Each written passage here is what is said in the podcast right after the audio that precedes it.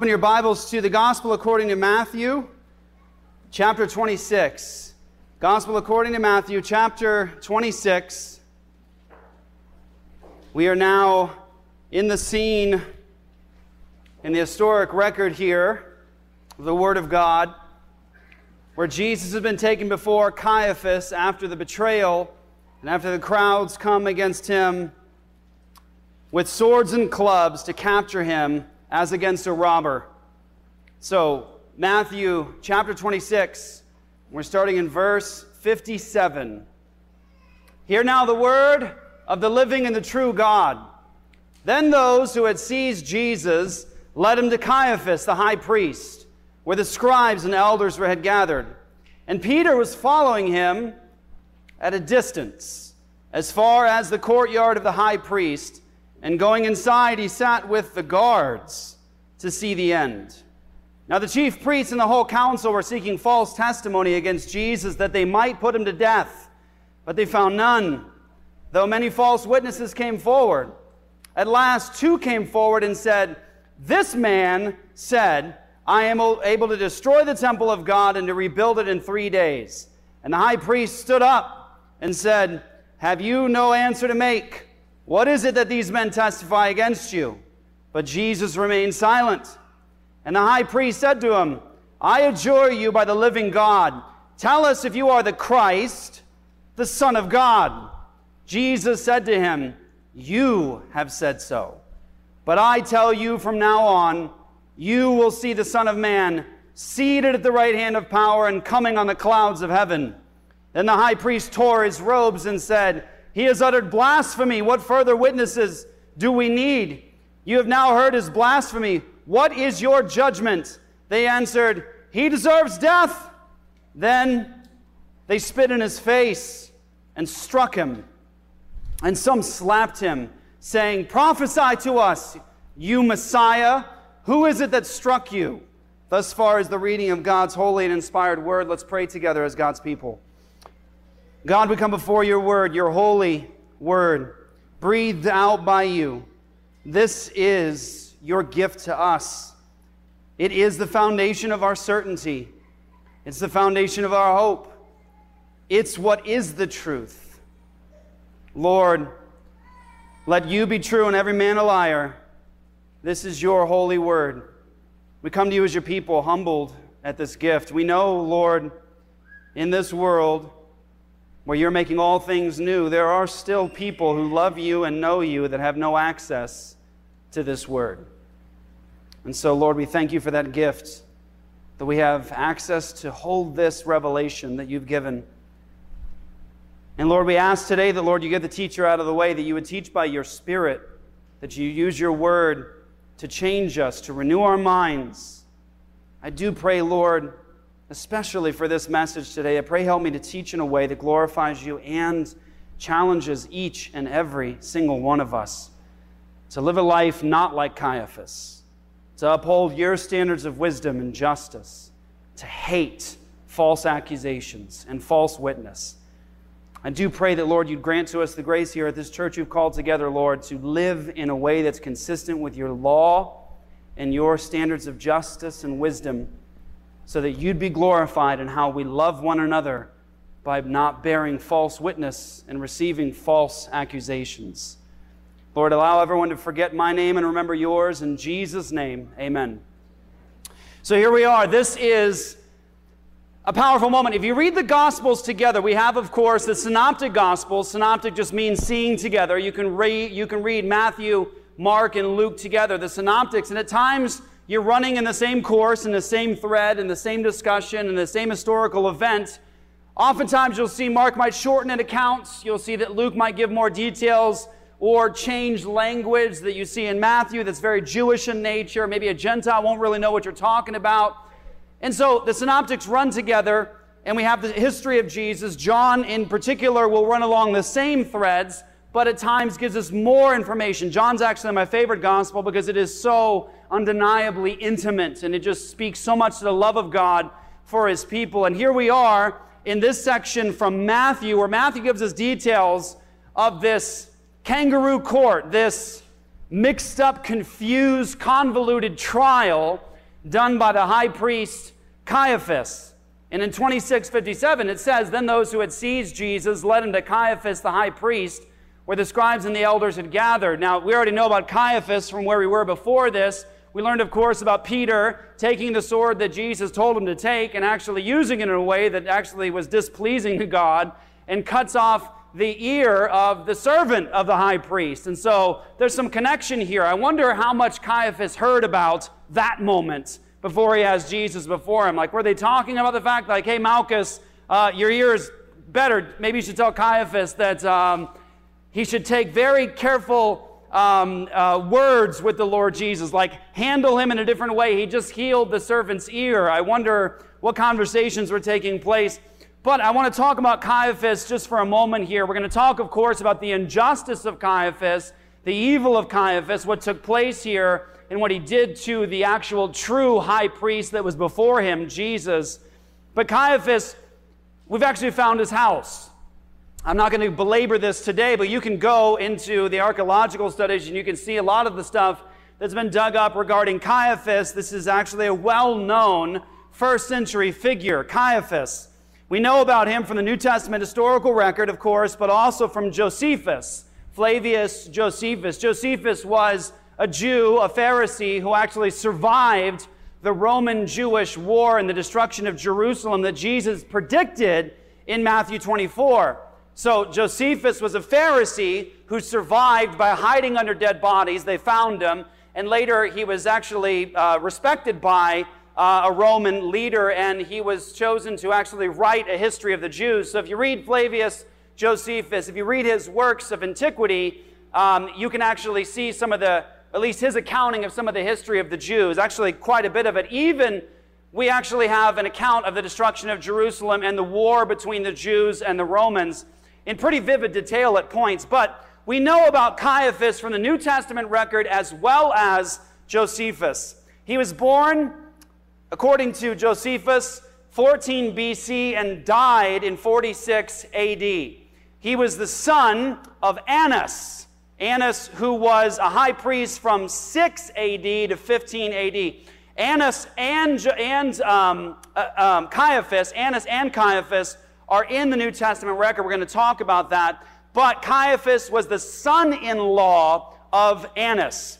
Josephus claimed that Caiaphas was installed as the high priest by the Roman procurator Valerius Gratus in eighteen A D Now, um, this is what we're going to do here. We're going to try to get more context in terms of Caiaphas. Who was he? Where does he appear in the New Testament record? We can't do all of it, but there's actually more to this story. Before Caiaphas, this is what's important here, before Caiaphas gets Jesus before him in this moment, this isn't sort of his first time learning about Jesus. This isn't his first conversation about Jesus.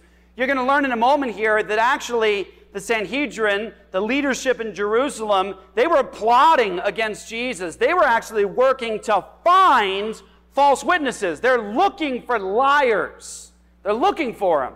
Now, Caiaphas is the head of this whole charade at this moment, but this isn't the first time that ultimately he's talked about Jesus or wanted to have interaction with Jesus. If you go uh, to your Bibles to John chapter eleven, you'll see some more. John chapter eleven, everybody remembers we talked a lot about the raising of Lazarus and the trouble that that caused in Jerusalem. After Jesus raised Lazarus from the dead, there was even people who were thinking about killing Lazarus and Jesus. But in John chapter eleven, verse forty-five, Jesus has now raised Lazarus from the dead. Some people believed in Jesus and some disbelieved, which is shocking to me. Demonstrates that miracles don't ultimately convert sinners. It takes a work of God. It takes regeneration. The Spirit of God opened the eyes of the blind and giving hearts of flesh where there were hearts of stone. But people saw the miracles of Jesus and still left him. Still didn't follow him. But in this particular event, this caused no small trouble in Jerusalem. So in John eleven, verse forty-five, it says, "Many of the Jews, therefore, who had come with Mary and had seen what he did, believed in him. But some of them went to the Pharisees and told them what Jesus had done. So the chief priests and the Pharisees gathered the council and said, what are we to do? For this man performs many signs. If you let him go on like this, everyone will believe in him, and the Romans will come and take away both our place and our nation. They're worried. But one of them, Caiaphas, same Caiaphas, who was high priest that year, said to them, you know nothing at all, nor do you understand that it is better for you that one man should die for the people, not that the whole nation should perish. He did not say this of his own accord, but being high priest that year, he had prophesied that Jesus would die for the nation, and not for the nation only, but also to gather into one the children of God who were scattered abroad. So from that day on, they made plans to put him to death. There, Jesus, therefore, no longer walked openly among the Jews, but went from there to the region near the wilderness to a town called Ephraim, and there he stayed with the disciples. So here we have this moment after the raising of Lazarus. It caused trouble. It caused controversy. And think about what they're concerned about. This is what's important. Why are they so after Jesus? He's feeding the poor. He's giving people their legs back, for goodness sake. He's putting people's ears on. He's giving sight to the blind. He's raising a little dead girl. I mean, he takes Lazarus out of the tomb. You would think, like, what is wrong with these people? Like, what are they opposed to? Why are they fighting against Jesus? And the answer is found in Jesus' indictment upon Jerusalem in Matthew chapter twenty-three. He says, seven woes upon the scribes, the Pharisees, and the hypocrites in Jerusalem. Seven woes. That means a curse on you. If you want to see what his indictments were, go back and read Matthew twenty-three. We did a sermon series on that, but Jesus indicted them because they were frauds. They were hypocrites. They hid behind the Torah, the Tanakh. They hid behind the Word of God. They hid behind the fact that they were technically the covenant people of God, but they were just wallowing in disobedience. They weren't obeying God's law. If they had believed God's law, if they had believed his word, they would have believed Jesus, and that was Jesus' claim to them. But what are they so troubled about? He raises Lazarus from the dead, and they go now and convene this council. Caiaphas is there, and what they're worried about is that this Jesus is claiming to be Mashiach. Now, they know their Old Testament scriptures. They know the Messiah is going to rule the nations. All the nations are going to stream up to God's mountain. Salvation, redemption, and justice is going to fill the earth because of the Messiah. They know the Messiah is going to be on the Davidic throne at the right hand of God, that he'll be ruling and reigning the kingdom of God. And here's Jesus. Christ means Mashiach, the Messiah. Wherever you see it, that's what it means. Christ isn't his last name. It's Messiah. It's his title. It's who he is. He's God's anointed one. He is the sum of the entire story of Scripture, the Messiah. And they're worried. Why? They're worried because Rome didn't necessarily have a problem with the theology of the Jews. They don't care. If they're pagans, you can worship anything you want in Rome. They don't care what God you worship. You can worship rocks and hay and gold and stubble and stone. It doesn't matter to them. They don't care. They got people going into um, temples to engage in all kinds of wicked things as acts of worship with other gods. They don't care. You've got Caligula in the first century that um, calls himself God, tries to set up a, t uh, a statue of himself in the Jewish temple. Caesar worship is a thing. They don't care. As a matter of fact, what's interesting here is that Jesus actually indicts them before this in Matthew chapter twenty-six. Remember, the betrayal's happening. Who do you have coming? Remember that scene? Who do you have coming to Jesus that night in the darkness? You have Judas the betrayer. You also have the temple police. And what do they have? Clubs. They weren't allowed to have swords. And you had the Romans who were carrying swords. So you have Roman guards and you have temple police. Strange. Because the Romans are only concerned with violations of law like robbery, murder, rape, things like that. The temple police are there ultimately to enforce against theological crimes. What are they doing together? What are they doing together? This is convoluted. It doesn't make any sense. It's deceptive. And Jesus indicts them for it. Why are you coming out here against me with swords and clubs like a robber? I was with you in the temple, Jesus taught him. I was in the temple. If you ultimately, what he's saying is this, if you wanted to indict me for some theological crime, you had your chance. I mean, think about it. Jesus is in there cleansing the temple, flipping tables over. He's preaching against them. They were there, and they even, ta- they even tried to trip him up in theological games. And that's Jesus' point. What's all this about? Swords and clubs? You had your chance to indict me for a theological crime. You didn't do it. So what are they worried about? They're worried.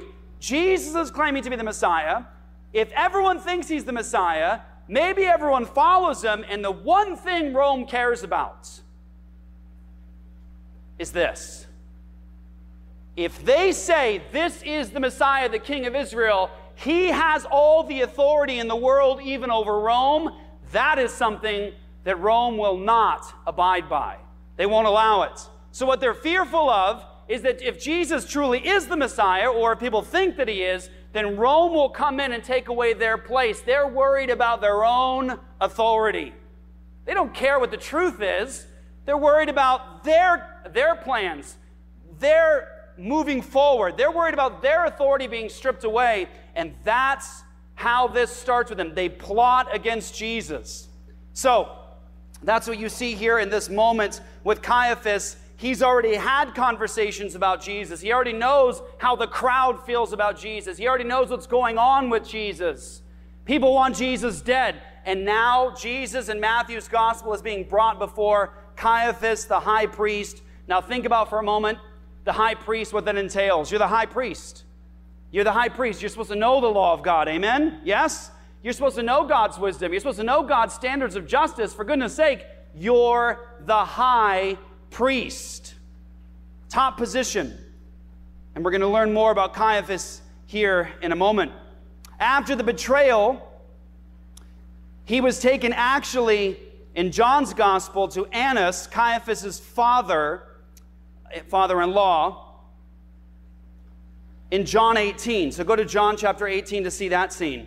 In Matthew's gospel, Matthew doesn't talk about this scene, but in John chapter eighteen, we actually see that when Jesus is captured by this crowd, they actually bring him first because it was probably closer to Annas. Remember Annas, the father-in-law of Caiaphas? He was high priest in Jerusalem before Caiaphas. So he is a man of reputation. People respect him. They saw him as the high priest. And the first place the crowds take Jesus is to Annas's house. And in John chapter eighteen, verse twelve, we learn about this scene. So the band of soldiers and their captain and the officers of the Jews arrested Jesus and bound him. First, they led him to Annas, for he was the father-in-law of Caiaphas, who was high priest that year. It was Caiaphas who had advised the Jews that it would be expedient that one man should die for the people. Simon Peter followed Jesus, and so did another disciple. Since that disciple was known to the high priest, he entered with Jesus into the courtyard of the high priest. But Peter stood outside at the door, so the other disciple, who was known to the high priest, went out and spoke to the servant girl who kept watch at the door and brought Peter in. The servant girl at the door said to Peter, "You also are not one of this man's disciples, are you?" He said, "I am not." Now the servants and officers had made a charcoal fire because it was cold, and they were standing and warming themselves. Peter also was with them, standing and warming himself with the crowd. The high priest then questioned Jesus about his disciples and his teaching. Jesus answered him, "I have spoken openly to the world. I've always taught in the synagogues and in the temple where all Jews come together. I have said nothing in secret. Why do you ask me? Ask those who have heard me what I said to them. You know what I said." When he said, had said these things, one of the officers standing by struck Jesus with his hand, saying, "Is that how you answer the high priest?" Jesus answered him, "If what I said is wrong, bear witness about the wrong. But if what I said is right, why do you strike me?" Annas then sent him bound to Caiaphas, the high priest. So there's the scene. Jesus is betrayed by Judas. His disciples flee. Clubs and swords. They grab Jesus. They first take him to Annas. This scene happens. Jesus is already getting hit. He's confronting even how they're handling this injustice, and now they take him to Caiaphas. Now, in verse fifty-eight of twenty-six, it says, "And Peter was following him at a distance as far as the courtyard of the high priest, and going inside, he sat with the guards to see the end." Peter followed at a distance. Don't let that miss you. It's not just an accident of the text, just sort of describing where Peter happened to be. And you remember that Peter is emboldened by Jesus knocking down the crowd with a declaration that he is ego eimi, I am. They hear the words of their creator, the crowd falls. Peter is emboldened, and he does something that is ultimately sinful because Jesus says, this is what I've come for. And Jesus heals Malchus's ear, gives him his ear back, and then what takes place? All the disciples flee. Like I said before, we got to give some grace and some mercy to Peter, because we'd probably be in the same position. They flee, they leave Jesus. However, in fleeing Jesus, now the crowds are taking Jesus away. And where's Peter? He's following. Why? Can we be honest here and fair to Peter? Because he loves Jesus. Because he loves him. He does. He's a true believer. And he fails miserably. How do we learn from his failure? Well, first, we see in the text that Peter's following Jesus from a distance. He could have stood as a witness for Jesus easily. He could have stood as a witness for Jesus. He could have been a witness against those witnesses when they, in a moment here, we're going to see where they distort what Jesus said about the temple. Peter could have raised his hand and said, I'm a witness. I know what Jesus actually said about the destruction of the temple. He wasn't talking about what you're talking about. You're lying. Peter could have been a witness. Jesus had a right to remain silent. That comes from the law of God. He didn't have to help his accusers. That's where we get it from in our law, from the Word of God. So if you like your Fifth Amendment, thank Moses. Jesus didn't have any obligation to help his accusers, but Peter, for goodness sakes, he could have said something. I'm a witness. I'm his disciple. I know what he actually teaches. I've heard him teach this over and over again. You're all lying on him. You're false witnesses. But Peter doesn't do that. Peter follows where? At a distance. I think, and again, this is me trying to consider the life of Peter and who he is and the fact that he's truly a believer. He loved Jesus. He's afraid. He's afraid, like many of us would be afraid when the crowds are surrounding the center of righteousness and they're mocking him and vilifying him. Sometimes it's much easier to hide in the crowd. It's easier to hide in the crowd. He felt safer, obviously, with the crowd because he's, he's now at least within earshot of what's going on with Jesus. I mean, this is nighttime, by the way. One of the things Albert Mohler talked about when he talked about this particular text, he said, look, it wasn't like today. When it was nighttime, in this time, it's expensive to have fire and light. Why? It takes oil and lamps and all those things. So ultimately, Mohler points out, at nighttime, people went to bed, right? They went to bed. They didn't have their screens to stay on at night, just to stay up for no reason at all for hours and hours and hours, right? They didn't have any of that. Wasting time or just, you know, drowning out in front of blue light. They didn't have the lights in the house to flip on. Wherever there was light, Mohler points out, that's where the people were, and that's where something important was going on. And this is, under the cover of night, a deceptive move against the Son of God. And Jesus goes where the, Jesus goes to be uh, punished and to be accused, and Peter follows at a distance, and now he's in the courtyard as far as the, away from the high priest, and where? He's with who? The guards. He felt safer with the crowd. He was trying to blend in. Sometimes the throngs or crowds surround the righteousness of the day. And we feel safer sitting silent in the crowd. We deceive ourselves. We think if I just don't say anything, I'm still on the side of righteousness. I'm not denying it. I'm just safer here. This was the beginning of Peter's fall, besides, of course, running away from Jesus. But note that not only is he at a distance from Jesus where he could have potentially helped Jesus as a witness, but he's actually staying with the crowds, with the guards. Peter's with the guards. But, so we don't get in trouble when we get to heaven, and Peter's like, I heard that message you preached. right? There's more to the story. There is more to the story, brothers and sisters. We know about, of course, Peter. Jesus comes and he reconciles with Peter. Peter, do you love me? Yes, feed my sheep. Peter, do you love me? Yes, feed my sheep. Peter, do you love me? Lord, you know everything. You know that I love you. Feed my sheep. He's restored by Jesus, but something happened in the life of Peter. Something happened. He goes from somebody who is ultimately sticking his foot in his mouth a lot, and he's afraid, and he's hiding with the crowds. He's not saying anything where the crowds are surrounding righteousness. Peter actually changes dramatically. After the resurrection of Jesus, after he sees Jesus alive from the dead, he saw the brutality against Jesus. He saw the crucifixion. He saw Jesus dying, bleeding, and suffering. And then he actually touched Jesus. He ate with Jesus. And the Holy Spirit is poured out in the book of Acts. And something happened with Peter.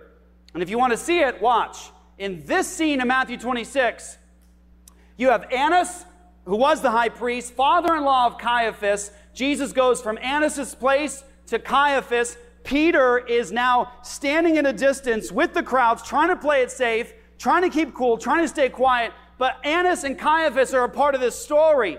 Peter's hiding because he's fearful ultimately of what Caiaphas can do to him. But something happened after the resurrection of the Son of Man. After the Holy Spirit was poured out, Peter's life changed forever. He ultimately lost his own life because of his faith in Jesus Christ. But you want to see what happened? You go to Acts chapter four. Acts chapter four. Go there to the right of Matthew. Acts chapter four. And look at this moment of redemption. This moment of transformation. Here it is. Acts four one. And as they were speaking to the people, the priests and the captain of the temple and the Sadducees came upon them, greatly annoyed, because they were teaching the people and proclaiming in Jesus the resurrection from the dead. And they arrested them and put them in custody until the next day, for it was already evening. But many of those who had heard the word believed, and the number of the men who came to about five thousand. That is what happens when you are a spirit-filled believer proclaiming the truth in the public square.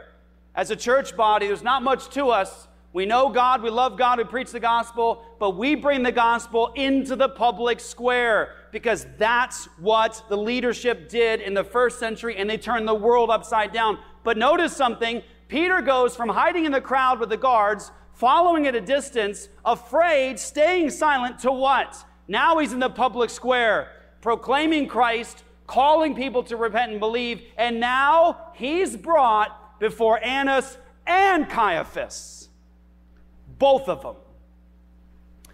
On the next day, their rulers and elders and scribes gathered together in Jerusalem with Annas the high priest and Caiaphas and John and Alexander, all and all who were of the high priestly family. You got them all there.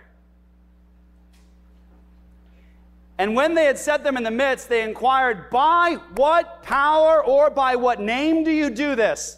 Then Peter, here it is, filled with the Holy Spirit, said to them, rulers of the people and elders, if we are being examined today concerning a good deed done to a crippled man, they healed a crippled man, by what means this man has been healed, let it be known to all of you and to all the people of Israel that by the name of Jesus Christ of Nazareth, whom you crucified. In your face, Caiaphas. Did Peter change? Yeah. He goes from warming himself with the guards who kidnapped Jesus at a distance to now he is in front of the same people that he was fearful of before. And what's he say? You killed him. You killed the Messiah. It's in the name of Jesus Christ of Nazareth, whom you crucified, whom God has raised from the dead. By him this man is standing before you well. This Jesus is the stone that was rejected by you, the builders, which has become the cornerstone. And there is no sal- there is salvation in no one else, for there is no other name under heaven given among men by which we must be saved. Whew. Remember the accusation that's coming in Matthew twenty-six? We're going to get to in a minute. What's the false accusation against Jesus? That he said he was going to destroy what? Their temple. that physical temple. That's not what Jesus was saying, although that physical temple was destroyed ultimately by the judgment of God. But here is actually Peter before Caiaphas and Annas, who had a hand in the betrayal and the murder of Jesus. He's saying, you crucified Jesus. And he's saying, and neither is there salvation in anyone else, for there is no other name under heaven given among men whereby must, we must be saved. Brothers and sisters, I've said this before. Have you heard me say this before? That what Peter is doing there is he's taking the actual statement in Rome about Caesar, and he switched it, and he made it about Jesus. They would put things, after a town had submitted to Caesar and the, the Pax Romana and the peace of Rome, they would put things outside of that town as like a symbol, like neither is there salvation in any other.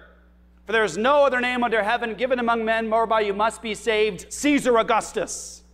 Now Peter is standing before Caiaphas and Annas, who murdered Jesus, took part in the murder of Jesus, and he is so direct, he says, you killed him, and let me tell you something, there is no salvation in any other, there's no other name under heaven given among men whereby you must be saved, Jesus. He's coming against the religious establishment and Rome. You can't say this without being killed. Do you understand that he's saying that Jesus has authority over Caesar? You do not do that, or you die. The first century Christians weren't killed for their faith because they worship Jesus. Nobody in Rome cares what you worship. They are pagans. They do care if you say that this Jesus has all authority even over Rome. And that's what Peter's doing here. He changed. Something happened with Peter. He was transformed by the resurrection and the indwelling of the Holy Spirit of God, which was promised by Jesus to the apostles in John chapter fourteen through sixteen. Now go back to Matthew chapter twenty-six.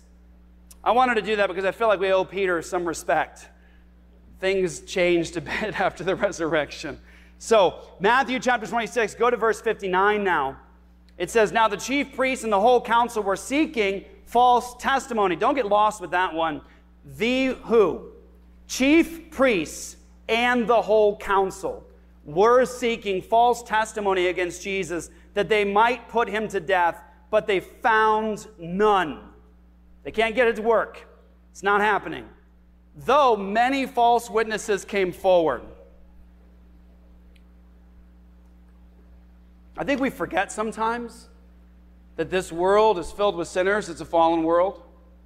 And we forget sometimes that even people that we respect as quote-unquote believers or people that we think we can trust can lie and deceive. And oftentimes people plot because they're angry, because they are bitter, because they're prideful against other human beings.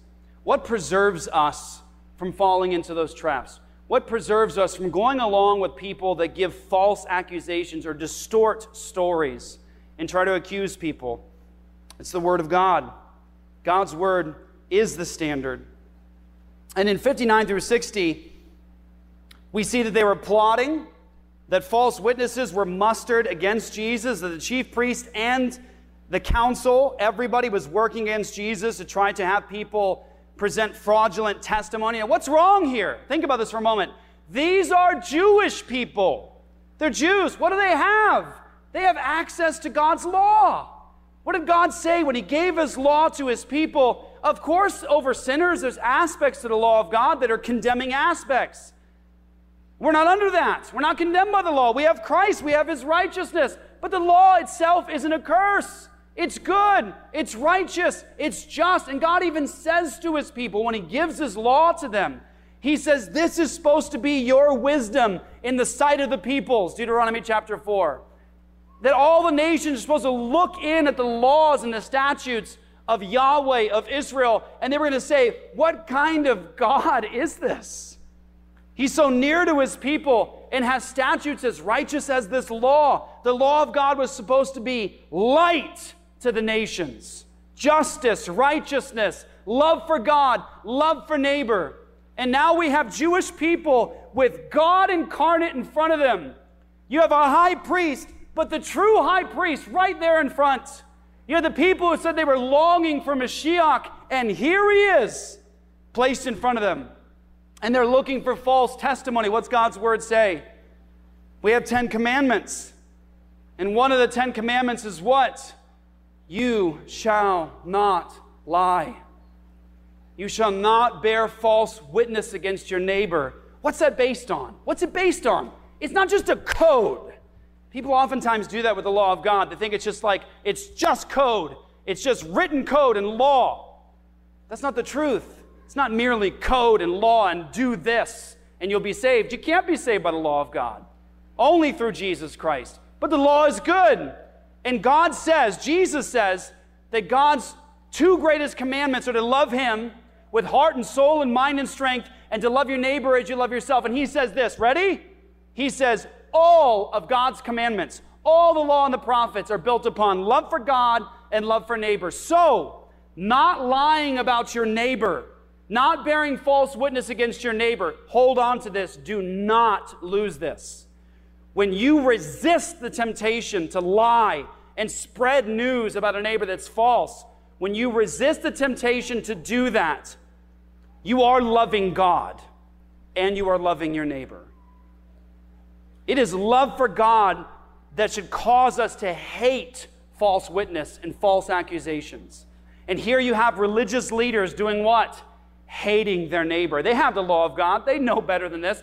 They know how God takes so seriously false witness and injustice. And now they're in a court proceeding, kind of, and they're looking for false witness and they can't make it work. God commands us to love our neighbor and God hates injustice. This was the high priest and the leaders of Jerusalem. They should have known better. But what was the problem? Jesus' assessment of them was absolutely correct in Matthew twenty-three. Yes, he used a serrated edge. Yes, he said they're full of dead men's bones. Yes, he called them fakes and frauds.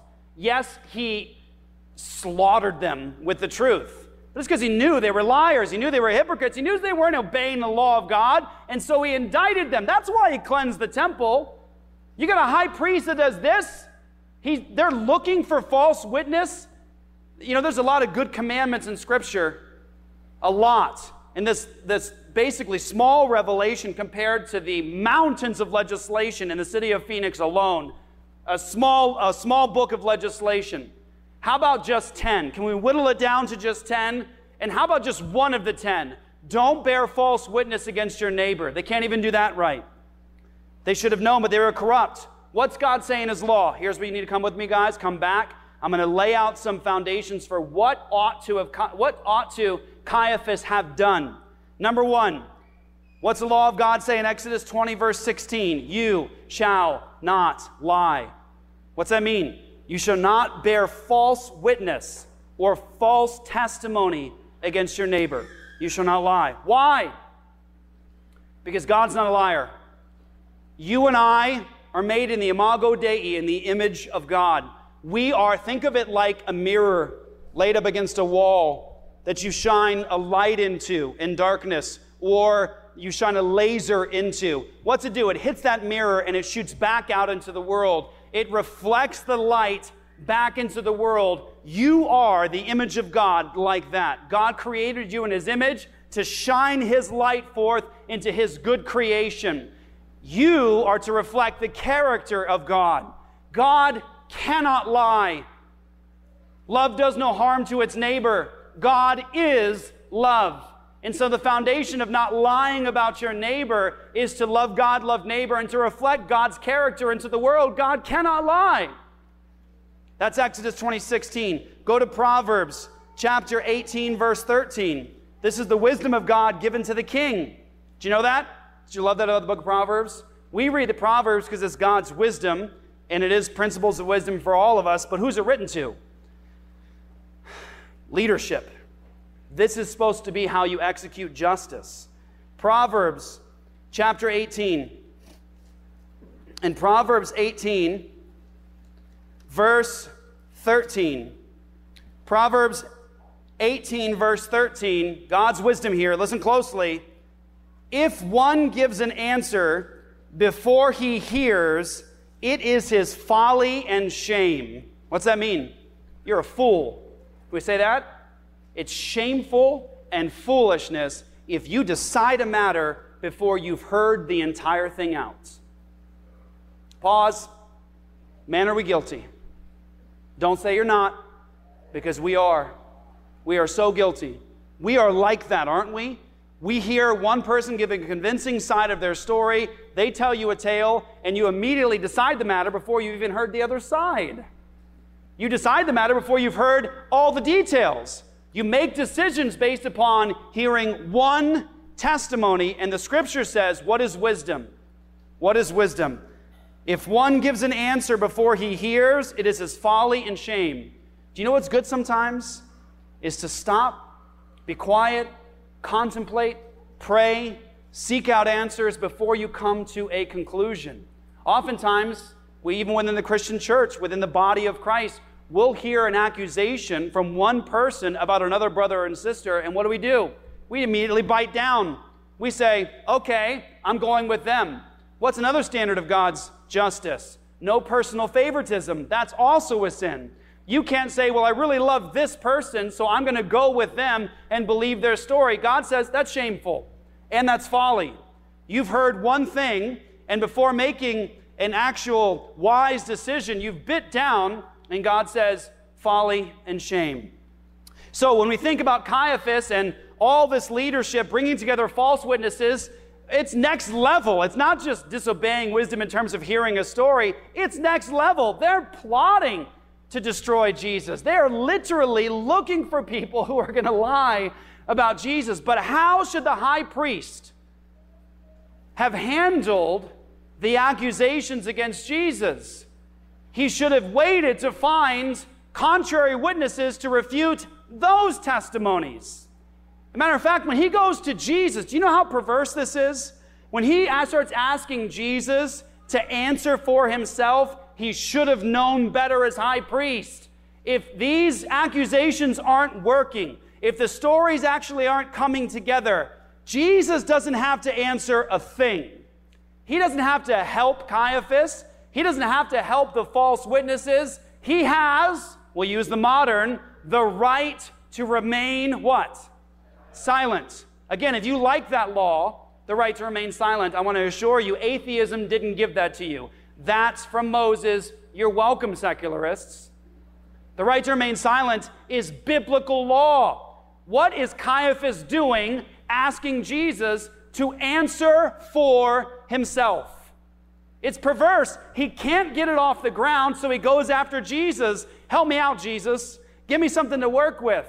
If the testimonies aren't working, Jesus doesn't have to do a thing. Jesus knows the law of God, I think. But Proverbs eighteen seventeen, just go a little further down, another example. The one who states his case first seems right until the other comes and examines him. Brothers and sisters, bury that into your hearts. Bury it. You want to solve many of the issues that happen in the world or in the courts or within the body of Christ with God's standards? Have this buried. Teach it to your kids. The first person that speaks seems right, right?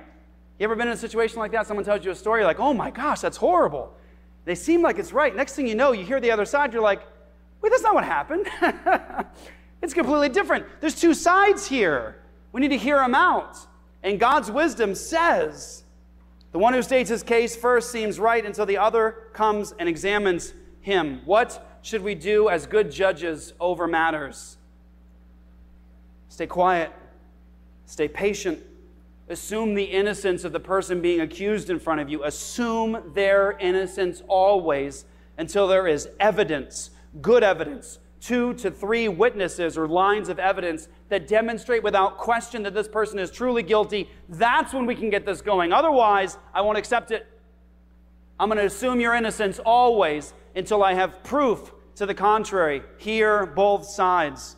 Another one, in terms of God's law and standards that Caiaphas knew and he should have employed. Go to Deuteronomy chapter nineteen. Deuteronomy, that's part of the first five books of Moses. Deuteros Namas means second law. It's the second giving of the law or explanation of the law. It's bringing out further details. about God's standards of justice. Deuteronomy chapter nineteen, verse fifteen. A single witness shall not suffice against a person for any crime or for any wrong in connection with any offense that he has committed. Only on the evidence of two witnesses or of three or of three witnesses shall a charge be established. Pause. That is repeated in the New Testament several times. It's done by Jesus and by Paul. They both uphold that as valid today, abiding re relevance in a new covenant church. Jesus says in Deuteronomy chapter, uh, sorry, Matthew chapter eighteen, in terms of church discipline, what does he say? If your brother's in sin, what do you do first? You go to him privately. Solve it then. If he won't turn from the sin, you bring what? Witnesses. And if he won't turn then, then you bring it before the church to do what? Discipline. Jesus affirms the goodness of this standard of witnesses and accusation. And what's the Apostle Paul say to Timothy? He says, receive no accusation against an elder unless it's on the basis of two to three witnesses. Now, by the way, that principle is not just for elders. That's for everybody. That's just him talking about in the context of an elder, don't receive any accusation unless it's on the basis of two to three witnesses. That applies to all of us. So where's that come from? Deuteronomy chapter nineteen.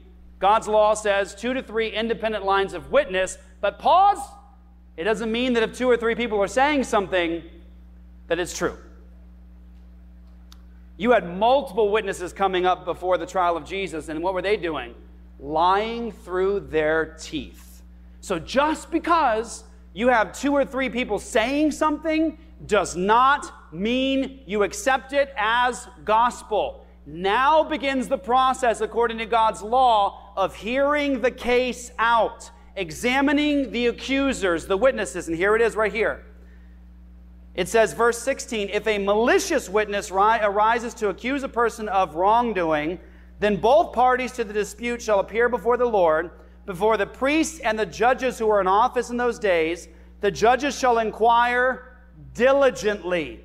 And if the witness is a false witness and has accused his brother falsely, then you shall do to him as he had meant to do to his brother, so you shall purge the evil from your midst, and the rest shall hear and fear and shall never again commit any such evil among you.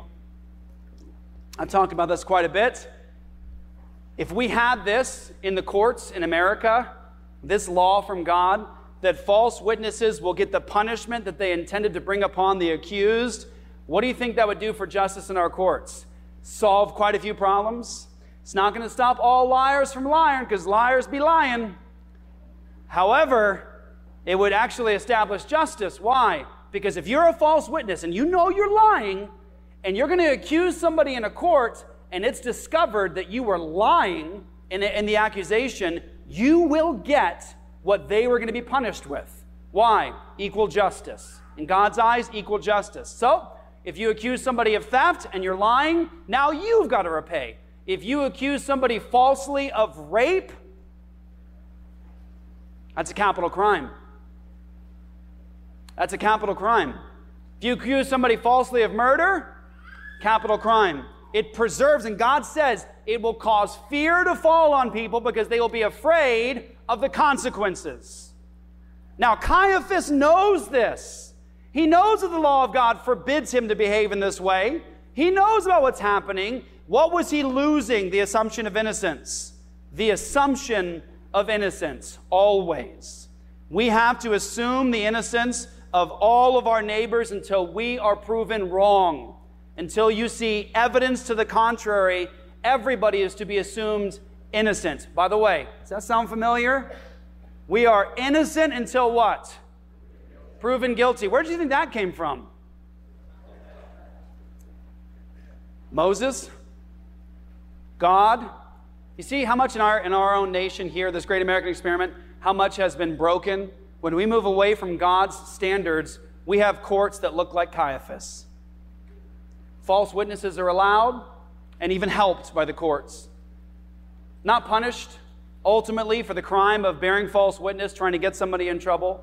And I want to tell you right now, just a brief uh, side note here. I've gone to court in the last five or six years twice to support brothers who were falsely accused.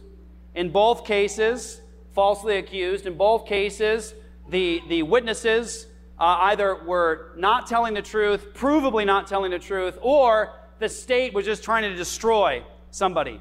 And I'm going to tell you right now, it is so disheartening to see we moved away from God's standards, and in today's courts, it looks like Caiaphas. It looks like the elders, the chief priests. Actually now, what I've seen in my last five years of going to watch two people accused in the courts, I've seen from the moment they walked into the court until they were sentenced, they were treated as though they were guilty the whole way through. They were even sanctioned during the process of the trial, in other words, punished during the process of the trial, and then they were ultimately seen as guilty. It's like they are guilty before proven innocent. What does God's law say? Innocent until what? Proven guilty. We need God's standards. And so I want to say that should have been underneath all of what was going on.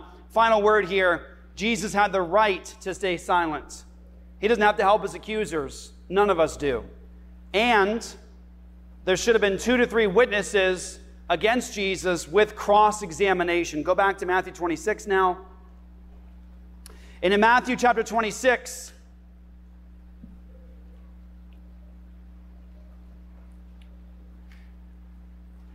verses sixty through sixty-one.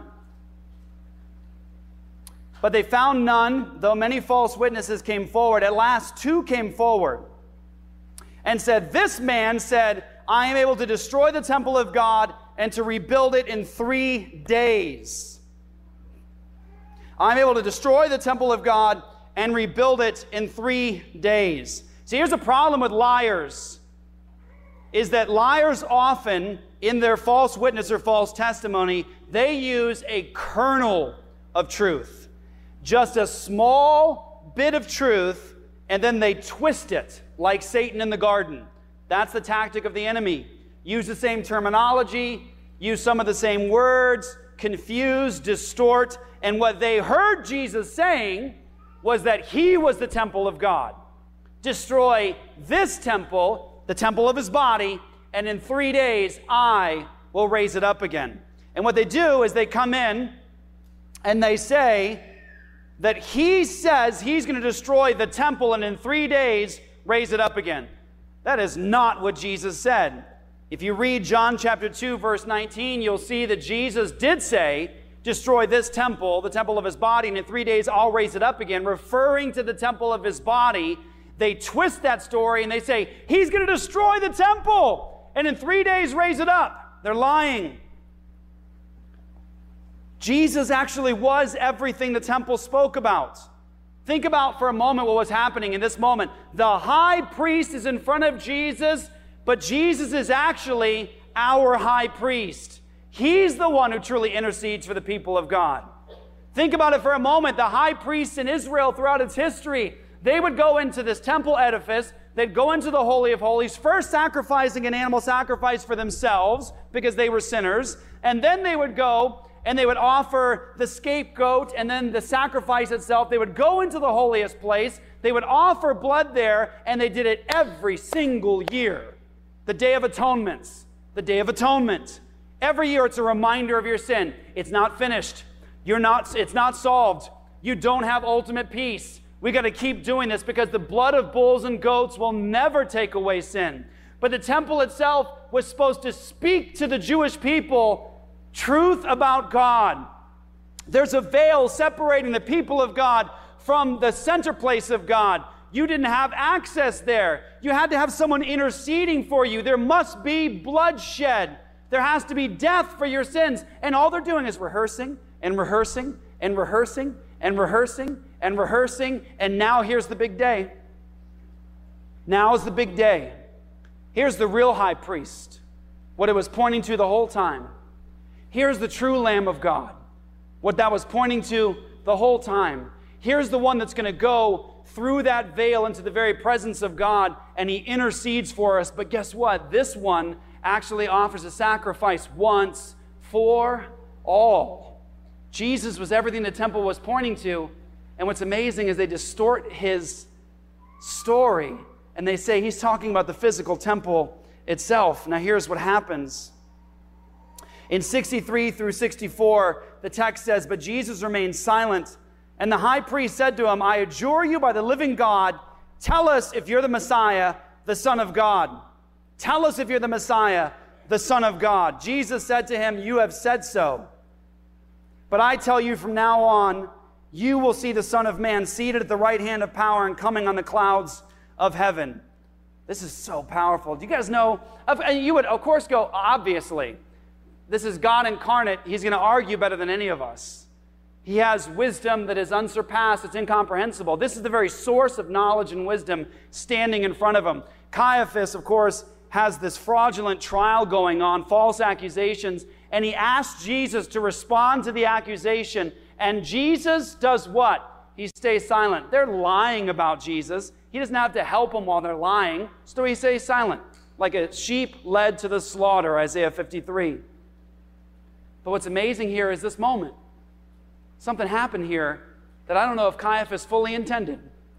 He said, tell us if you're the Christ, the Son of God. Do you know what he did?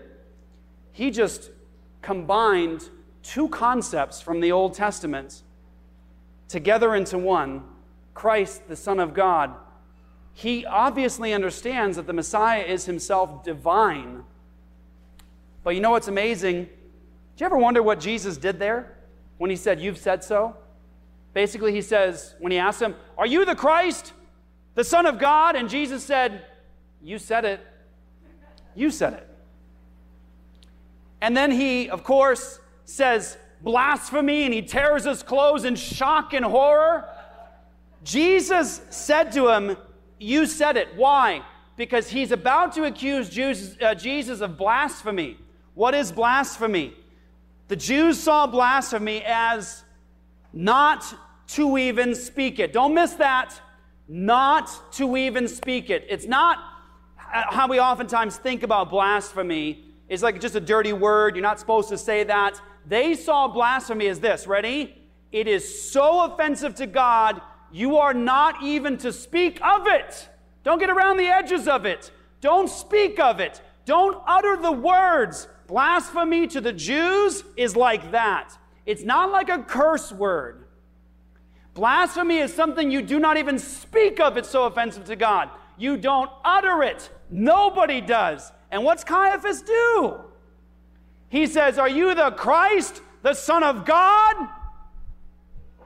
Who's blaspheming? Caiaphas. You're not even supposed to utter it, right? If it's so untrue, if it's so unholy, if it's so unrighteous, then why are you speaking it? Why'd you say it out loud?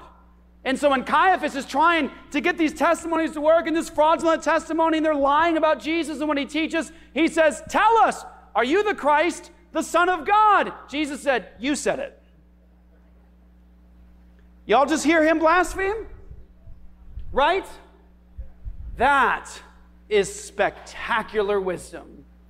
If it is untrue and so wrong, then why did you just utter it out loud? You said it. But then Jesus helps him on his own terms. He says, you said it, but I tell you, from now on, you will see the Son of Man seated at the right hand of power and coming on the clouds of heaven. Do you know what he did? He just combined two texts.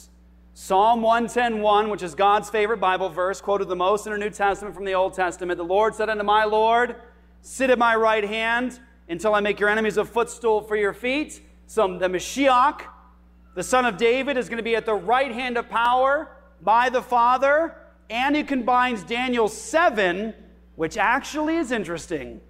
It's the scene of Mashiach coming on the clouds of heaven, receiving all the nations as part of his kingdom, having a dominion which will never pass away and a kingdom which will never be destroyed. But there's something interesting about Daniel seven that people often miss, is that it doesn't just say that the Son of Man is coming on the clouds, which is where God comes from, by the way, in the Old Testament, on the clouds in judgment, Isaiah chapter nineteen, verse one, but it says that it's divine.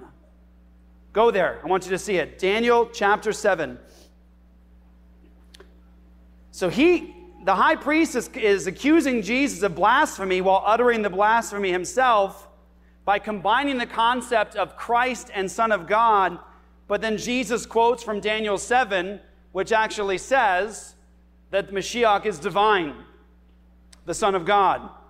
In Daniel chapter seven, start at verse nine. Here's what it says. As I looked, this is Daniel's vision. We'll finish on this today. As I looked, thrones were placed, and the Ancient of Days took his seat. Now pause. This is what we miss. Don't miss it. It's massive. In this vision, thrones, plural, were placed. Not one throne. Thrones. And it says what? The Ancient of Days took his seat. So we have, of course, Yahweh, the Father, taking his seat, but there are thrones, plural. His clothing was white as snow, and the hair of his head like pure wool. His throne was fiery flames. Its wheels were burning fire. A stream of fire issued and came out from before him. A thousand thousands served him, and ten thousand times ten thousand stood before him. The court sat in judgment, and the books were opened.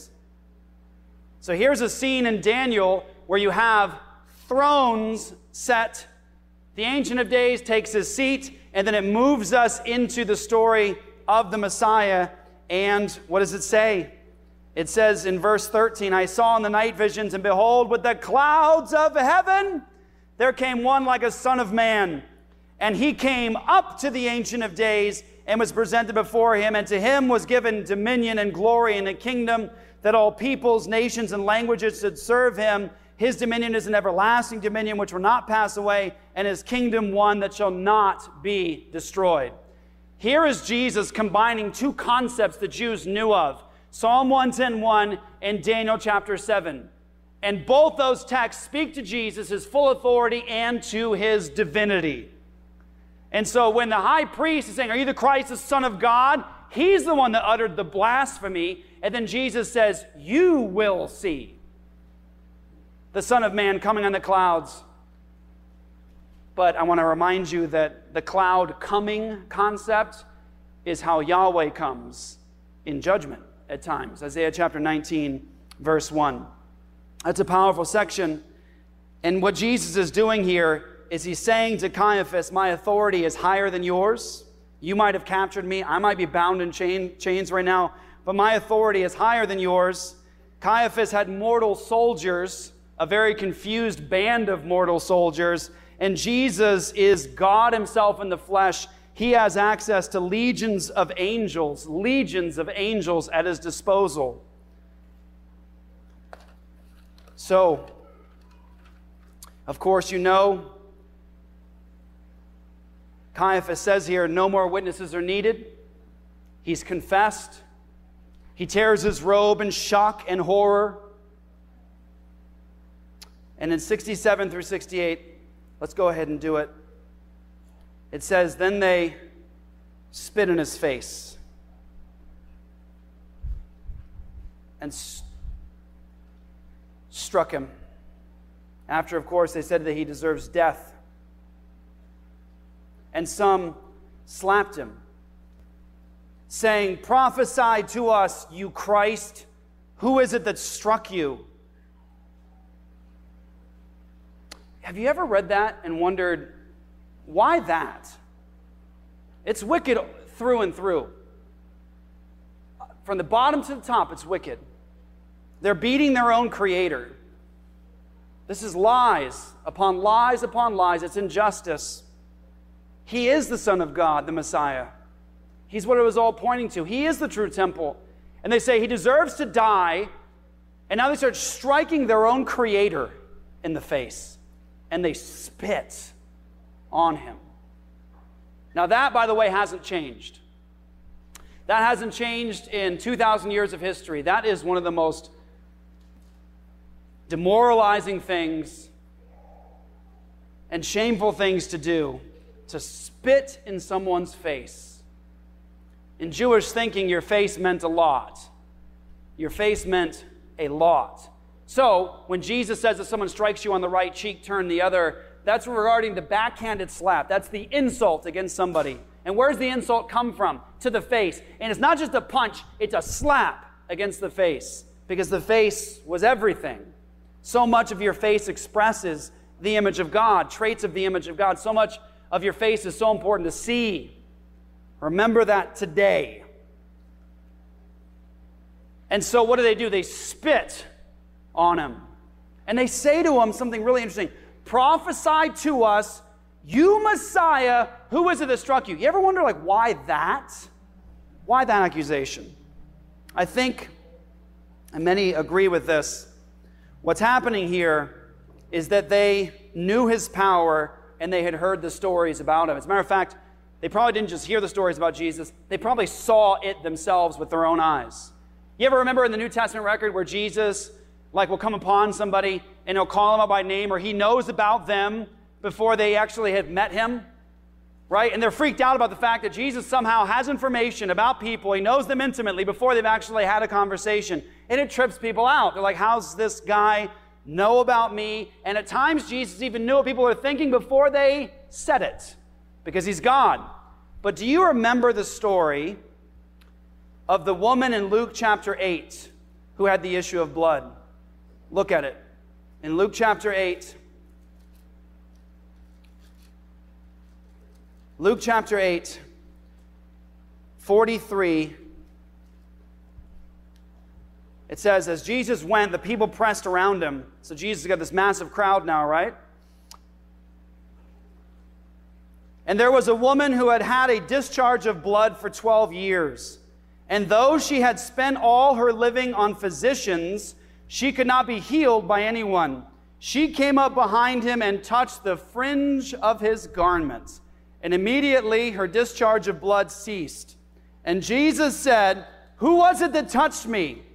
When all denied it, Peter said, Master, the crowd surrounds you and are pressing in on you. But Jesus said, someone touched me, for I perceive that power has gone out from me.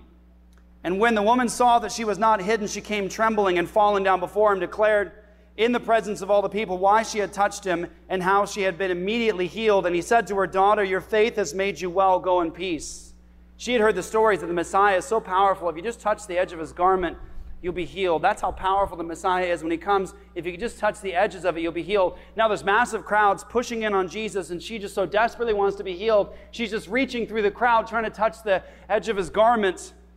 And when she does, she's healed. And Jesus immediately knows that power has come from him to heal this woman. She didn't touch his body. She touched his clothes. And now these guys, they know these stories. They know what Jesus is famous for. He knows when someone's touching his clothes and what's going on. And they're like, prophesy to us, Messiah. Which one of us touched you? That's powerful. Whew. That's deep. Matthew twenty-six.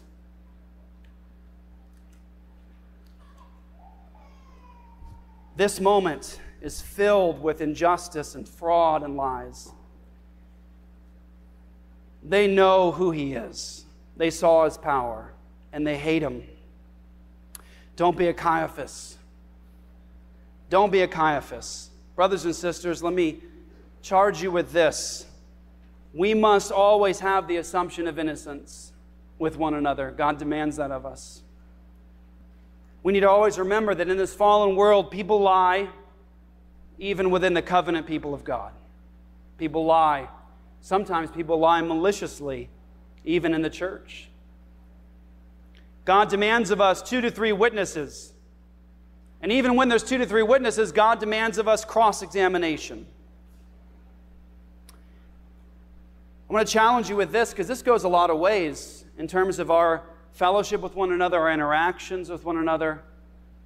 Always with the assumption of innocence, never accusing somebody ultimately without proper evidence and cross-examination and thinking through and meditating on it. But this affects us a lot. It affects women a lot in relationship. Women, you have special gifts from God that men just don't have at the same level. We have emotions. Men have emotions. Men get drawn into one another's experience and love one another. But women have been given gifts. As females and mothers, we need your um, entering into a person's pain. We need your emotional connection to one another. But oftentimes, you'll see women within the context of the church godly women separating from one another, not trusting one another. Why? Assumptions, right? Do you think she thinks this about me? I think she said this. Why isn't she responding to me? She looked at me crossway. And you start assuming things about this person, and ultimately in your heart kind of charging with a crime already, charging them with sin, right? Because oftentimes we're so consumed by our emotions and overwhelmed by our emotions that we even at times begin to accuse other human beings of guilt, and we treat them accordingly based upon assumptions, based upon emotions. Men, you do it too. I think mothers, women, wives are very susceptible because of your spectacular God-given gifts of emotional connection that we need. But oftentimes we can be so overrun by emotions that we allow those emotions to turn into accusations, and we again begin accusing others of sin. Or how about within our community, if you hear a story about somebody and something that they've done, what should our first response be? Assumption of innocence. What should our first response be when we hear just a single witness bringing a charge against somebody without proper evidence? I can't receive it. I can't receive it. And maybe ultimately an accusation is true. So allow that evidence to come forward, but we don't just accept a claim based upon a person making the claim. We have to have evidence. Don't be a Caiaphas. Stand for justice. It's what killed Jesus. Let's pray.